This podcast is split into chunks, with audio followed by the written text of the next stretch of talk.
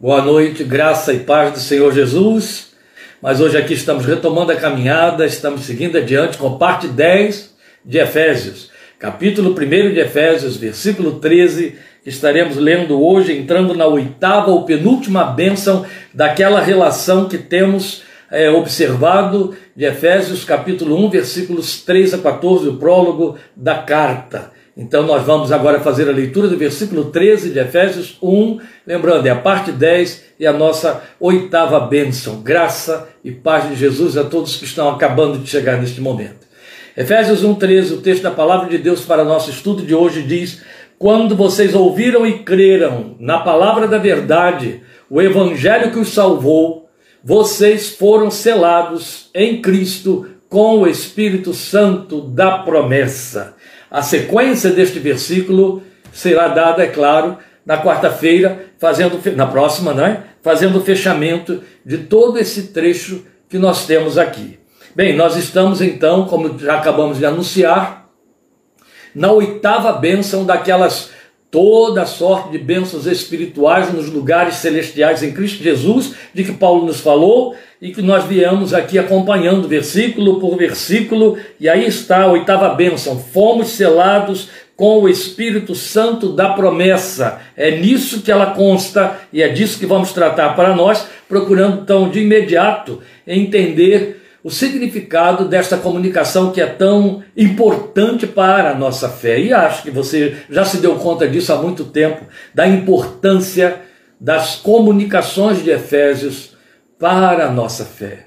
Eu louvo a Deus porque os que têm acompanhado têm evidenciado crescimento, discernimento, capacidade de entender as coisas de Deus, avançar na fé, não se deixar levar mais à volta por qualquer vento de doutrina, não é? Então, de imediato, nós precisamos assinalar que entramos na esfera da aplicação de todo o trabalho da Trindade. Aqui estamos no fechamento, a aplicação. Você vai lembrar bem, fazendo aqui uma recapitulação muito em passando, nós tivemos nos versículos 3 a 6 a obra do Pai, aquele onde todo o plano da nossa redenção está centralizado. Então, a obra do Pai, de versículos 3 a 6, a primeira pessoa da Trindade. Depois tivemos a realização, o eixo, o centro, a pessoa de Cristo. Aí, a partir do versículo 7 até o versículo 12, que vimos da última vez que estivemos abordando aqui o nosso texto. Hoje nós entramos então na última etapa, que é a aplicação de todo esse plano, de todo esse projeto eterno, elaborado pelo Pai, executado pelo Filho, aplicado pelo Espírito Santo, terceira pessoa da Trindade, que acabamos de ler aí no versículo 13. Então, os versículos 13 e 14 vamos falar disso, do aplicador, aquele que torna real e funcional em nós tudo que foi pretendido, planejado por Deus Pai e executado pelo Deus Filho, o Senhor Jesus. Esse aplicador é o Espírito Santo, o Deus que em nós habita, aqui recebendo um título incomum, Santo Espírito da promessa. É um título incomum porque poucas vezes usado, geralmente por Paulo, 2, 3 vezes, mas na verdade é muito pertinente, porque quando Paulo diz que ele é o Santo Espírito da promessa, ou o Espírito Santo da promessa, que na verdade significa o Espírito Santo prometido, está dizendo exatamente isso, o Espírito Santo prometido, tal como vimos, podemos ver no Evangelho de João, capítulo 16. Ali Jesus nos fez, não só no 16, mas no 14 também, mas em especial no capítulo 16, Jesus nos fez a promessa do Espírito Santo, que haveriam de receber todos aqueles que nele crescem. É a esta promessa que Paulo se refere, dando esse adjetivo, esse título ao Espírito Santo, dizendo que ele é o Espírito Santo da promessa, ou Espírito Santo prometido. Então, há pontos fundamentais aqui, meus queridos, a serem observados neste único versículo, que vai ter a sua complementação ou desdobramento no versículo 14, para a próxima semana, querendo Deus. Então vamos começar pelo fato do apóstolo informar o momento em que o Santo Espírito prometido nos selou. Ele diz que houve um momento em que este selo aconteceu. E ele explica para nós quando ele se deu. Está em versículo 13. Quando, tendo ouvido o evangelho, nós cremos. Então os eleitos, os predestinados, precisam crer. Uma vez que creem, uma garantia, um selo é colocado dentro deles. Este selo é o Espírito de Deus, é Ele que o coloca e Ele é o próprio selo. Por que este selo é dado? É isso que nós veremos aqui esta noite, nesta nossa minuta de hoje. Mas queremos chamar a sua atenção para o fato de que se não houver este selo, não houve referendo, nada terá acontecido. Aí vale lembrar, até por inevitabilidade, a teologia de Paulo em Romanos capítulo 8, quando ele vai dizer para mim e para você que se alguém não tem o Espírito de Cristo, esse tal não é dele, e que todos os que são guiados pelo Espírito de Deus, estes são filhos de Deus. No mesmo capítulo 8, acabei de citar 2 versículos do capítulo 8 de Romanos, ele vai nos dizer que o Espírito de Deus, este que nos selou, testifica com o nosso espírito de que somos filhos de Deus. Então esses 3 versículos a respeito do Espírito Santo, no capítulo 8 de Romanos, que se conhece como capítulo do Espírito Santo, em Romanos, eles mostram para nós como há uma imprescindível e inadiável e inegociável necessidade de que o Espírito Santo, a partir do momento em que cremos, entre e nos cele. Em Coríntios, Paulo vai dizer que esse Espírito nos batiza no corpo de Cristo, nos torna igreja. São funções de Deus, é uma obra exclusivamente operada por Deus. Mas o que Paulo está nos dizendo aqui em Efésios 1:13 é que os predestinados, aquela linguagem lá do versículo 4, os eleitos, ainda versículo 4, eles precisam crer. E isto se constitui num ponto nevrálgico que confunde os apologistas da doutrina da eleição. Por quê? Aí vale lembrar aqui uma citação que Warren Gebster faz de D.L. Moody, um dos maiores ou maior evangelista americano do século XIX, um grande evangelista. Ele diz que o Moody costumava orar assim: ó Deus, salva os eleitos, e depois que salvares, continua elegendo outros para essa salvação. Uma oração que é contraditada por apologistas, mas na verdade ela é muito sábia e muito pertinente. Ó Deus, salva os eleitos para a salvação, e depois que salvares estes eleitos, continua elegendo outros para esta mesma salvação. Que é uma oração sábia de um evangelista, muito próprio, e acho que é isso que a gente tem de entender. Como importa crer? E aí diz o profeta: como crerão se não há quem pregue? Também importa que a igreja pregue. Importa que você pregue. Essa questão da eleição fica então entre Deus e a Trindade Santa. É da economia dele e da competência dele. Mas a mim e a você impõe-se que preguemos. Vamos lembrar a grande comissão: indo, façam discípulos de todas as nações, batizando-as em nome do Pai, do Filho e do Espírito Santo, e ensinando-as a obedecer a tudo que lhes tem ordenado. Agora, o que devemos ressaltar é que o ensino aqui exposto mostra e prova que o Espírito Santo que nos foi prometido por Jesus, como está bem explícito lá em João 16, ele nos sela no exato momento em que cremos no evangelho de nossa salvação. Sela em Cristo, foi o que Paulo disse aí no versículo 13. Ele nos sela em Cristo. É isso que está dito aqui. Então, selar em Cristo requer entendimento. Sabendo tratar-se de um sentido figurado, é claro, vamos a ele. Este é o compromisso de hoje, dentro do estudo de Efésios 1, versículo 13, parte 10. Então há dois prováveis, é claro que a gente vai dizer prováveis, porque Paulo não está mais aqui entre nós para nos dizer, foi isso mesmo que eu pensei. Então são prováveis, dois prováveis sentidos pensados por ele, pelo apóstolo Paulo, quando ele escolheu este verbo, selar, para comunicar a ação do Espírito Santo na efetivação da obra redentora de Cristo. Uma, própria dos seus dias, que também era entendida como selar, e apontava o fato de que os iniciados nas seitas pagãs dos dias de Paulo eram tatuados. E o propósito daquela tatuagem que era colocada neles era para identificá-los aos seus observadores de fora, de que eles pertenciam àquela seita, tinham sido iniciados nela. E é evidente, por se tratar de tatuagem, ela ficava impressa mesmo, mas é evidente também que a tatuagem, ao mesmo tempo que comunicava para os de fora que aquelas pessoas tatuadas pertenciam àquela seita, tinham aquele tipo de confissão, também mostrava para essas pessoas o comprometimento delas com a confissão que fizeram. Então há uma possibilidade de que Paulo tenha se servido desse pano de fundo social, histórico, contextualizado, para dizer para nós que o Espírito Santo fez isso comigo e com você. Sendo que este selar aí se torna constitui-se em uma categoria totalmente diferenciada, mas tendo a mesma comunicabilidade. Você tem de entender, e temos de entender todos nós, que Paulo era muito vivaz na forma dele comunicar o Evangelho. Ele se servia de figuras de linguagem e de uma linguagem bem atualizada para que o Evangelho pudesse ser absorvido e compreendido. Vamos lembrar, estamos falando de um mundo pagão, minha gente. Vamos lembrar disso. Hoje nós temos um Ocidente cristianizado, estou pondo isso entre aspas, grifando, pondo em itálico, tudo que servir aí para poder dizer que é questionável a colocação.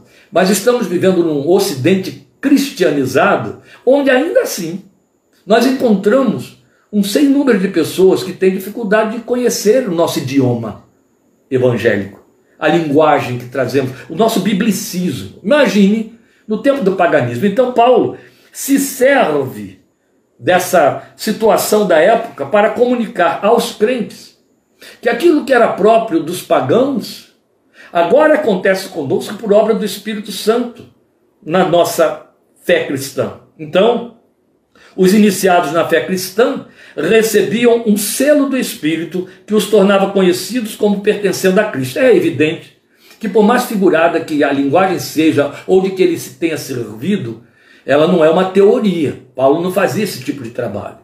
Ela comunica uma doutrina, ela comunica uma verdade. Por isso que nós estamos procurando compreender o sentido disso agora. Então, inevitavelmente, ele estaria apontando comportamento, nova maneira de viver.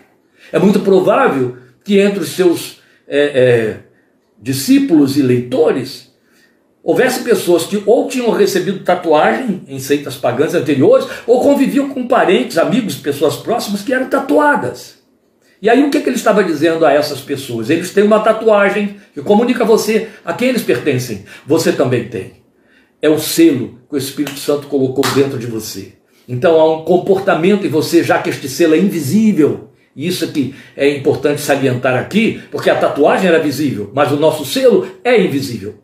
Então o que ele está dizendo? Já que este selo está aí, feito pelo Espírito de Deus, e é invisível, ele vai se manifestar na sua nova maneira de viver. Você vai viver como aquele e aquela que foi ou que é selado pelo Espírito da promessa, o Espírito da sua redenção. O outro sentido, geralmente assim recebido pela maioria dos intérpretes, viu? É que o selo do Espírito seria uma referência ainda de cunho mais intimista e espiritual, falando de selo propriamente dito, em sua função no mundo dos negócios da época. O selo era como que a assinatura do proprietário de uma mercadoria em trânsito, que a um só tempo identificava a quem a mercadoria pertencia, quanto também comunicava a quem a recebia a garantia da sua validade e a sua procedência. E aí tem tudo a ver mesmo conosco, uma vez que ele enfaticamente falou que nós somos produto de um resgate, produto de uma compra. Lembra disso? E a Bíblia não poupa o uso deste verbo. Já vimos isto aqui, reforçamos, salientamos, quando Paulo falou que nós fomos resgatados. Apocalipse trabalha muito disso. Pedro também, compraste para Deus, compraste para Deus. Então, a linguagem comercial de que Paulo se serve para falar do Espírito Santo como selo se encaixa de uma forma perfeita aqui. Então, desta maneira, o selo atendia a uma dupla função. Para o proprietário, a segurança quanto à integridade da sua mercadoria. Ninguém poderia romper o selo. Ela tinha um dono. E o selo estava ali dizendo a quem ela pertencia. E quanto a quem recebia, a inviolabilidade da peça por conta dos direitos do proprietário. Percebe como que isso pertence a mim e a você? Percebe como Deus se garante? E como o selo de que ele se serviu, ou melhor, a quem ele usou para nos selar, foi o Espírito dele que passou a morar, habitar dentro de nós. Olha como a sabedoria que o próprio Espírito, com que o próprio Espírito inspirou Paulo, nos alcança nesta linguagem. Agora, no que tange a nós, O selo vai ampliar seu significado, ele vai reunir as duas alegorias, as marcas de Cristo, como iniciados nele, e a segurança de sermos assumidos por aquele a quem passamos a pertencer. O Yevster, esse comentarista que eu tenho citado aqui algumas vezes, ele chama atenção ainda para outro sentido que é muito pertinente, o de transação concluída. E eu gosto demais desta colocação. Ela não é, mérito de Yevster, ele não a criou, ela transcende aí, ela nos acompanha ao longo das centenas de anos de confissão evangélica. Mas na verdade é muito pertinente, vale a pena pensar nisso aí. Quando ele fala que o selo vai significar que uma transação foi concluída, porque o selo era o referêndum posto sobre um contrato para afirmar a consumação de uma transação comercial. E aqui desponta a beleza da inspiração do apóstolo Paulo em mostrar que a ação do Espírito é o ato consumador do processo que começou nos dias da eternidade, como a gente vem acompanhando desde o versículo 4. Não é bonito? Ele vai chegar agora aqui no versículo 13 para mostrar, bem, tudo aquilo que foi engendrado, que foi consecutado pelo Filho, o Espírito agora consuma. E ele dá o veredito final, e ele diz, pertence ao Deus eterno. Lindo, não é? É o selo, mas ainda precisamos pensar na significação deste selo com mais propriedade. Veja, na verdade, o que Paulo está dizendo aqui para nós, que a ação do Espírito Santo vem a ser esse ato consumador, né, daquele processo dos dias da eternidade, que encontrou suas vias de realização em nossa história, nos eventos da cruz. E aí se consumou no momento de nossa confissão de fé sobre todo o plano realizado através de Cristo. Essa é a beleza, mas também é importante ressaltar que este ensino aponta o selo como tendo sido dado a nós em Cristo. Foi o que Paulo disse aí. Selados em Cristo pelo Espírito Santo da promessa. Não só para enfatizar a centralidade do plano da obra redentiva do Filho de Deus, mas também para mostrar que não se trata de ser selado como emblema de confissão, para que não fique lá só com aquela ideologia de iniciados, marca de iniciados, emblema de confissão, opção religiosa, experiência subjetiva. Não, de jeito nenhum. O selo, ele nos ratifica como propriedade adquirida por Cristo, por quem pagou por nós, por quem nos resgatou.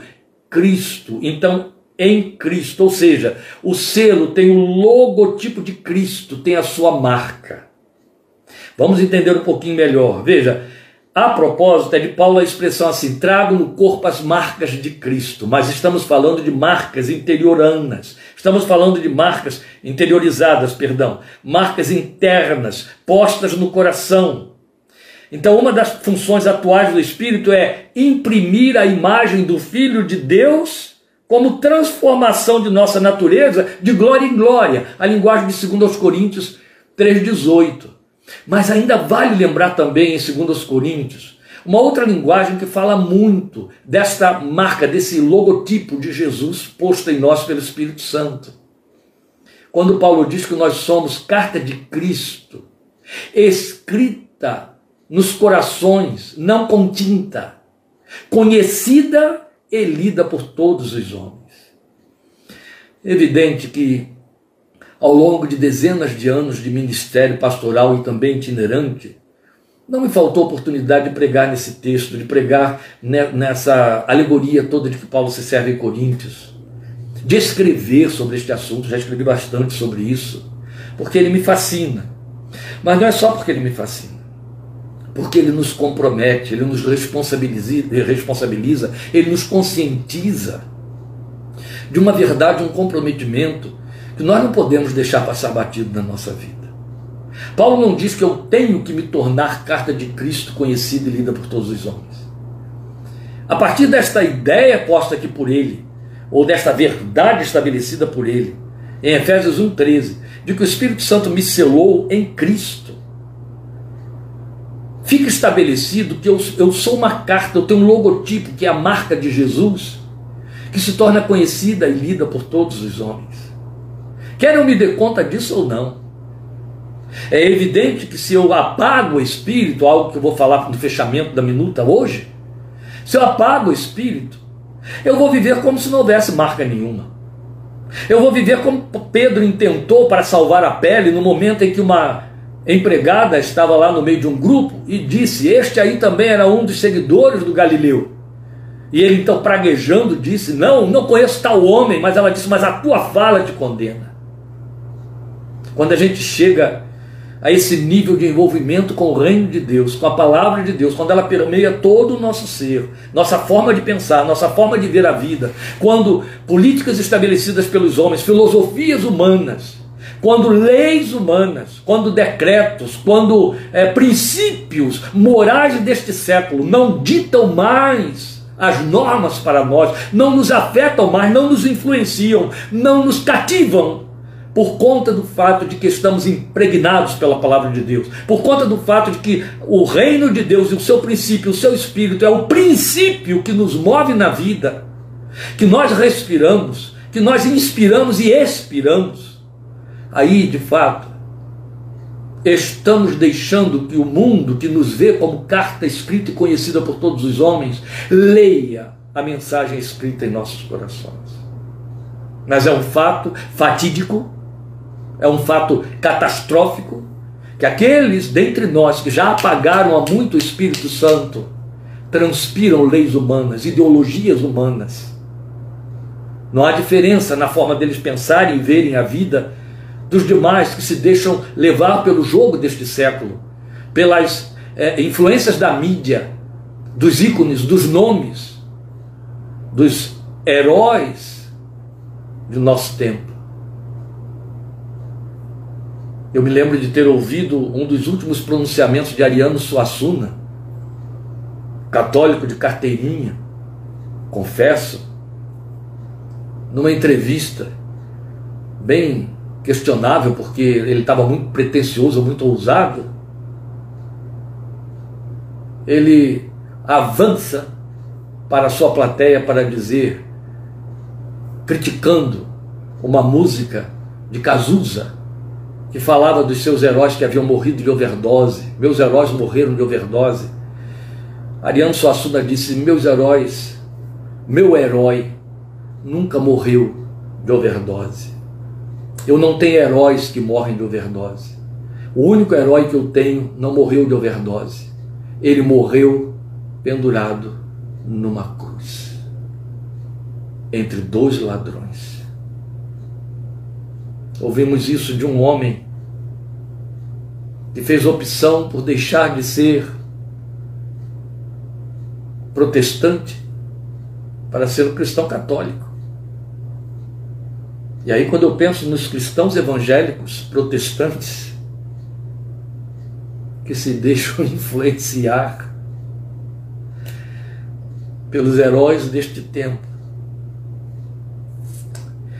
eu entendo o que Paulo quer dizer com: não entristeçam o Espírito Santo de Deus, no qual vocês foram selados para a redenção. Efésios 4:30 é quando ele vai repetir o texto de Efésios 1:13, é em Efésios 4:30. Ele vai usar de novo o verbo selar.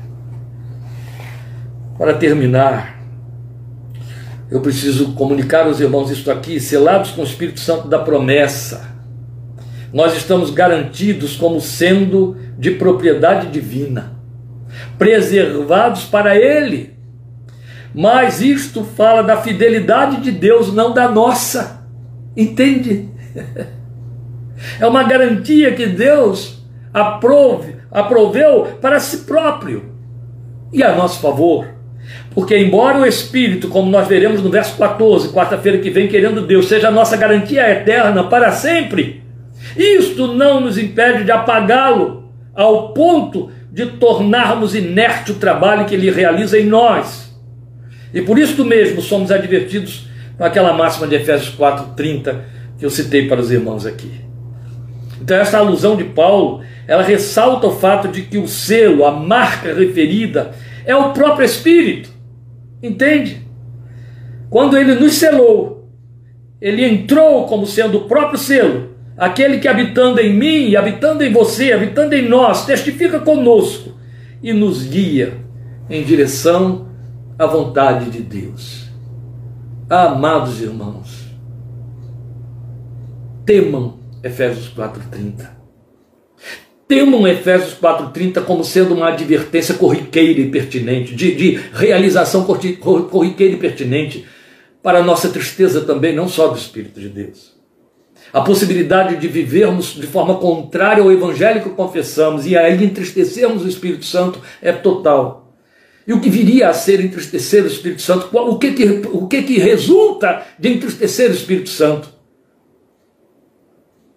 A perda de sensibilidade a ouvir sua voz, a perceber o seu toque, o seu dirigir. Lembra? As funções principais do Espírito de Deus. Testificar conosco que somos filhos, guiar-nos a toda a verdade, glorificar a Deus através das nossas vidas e guiar a nossa existência.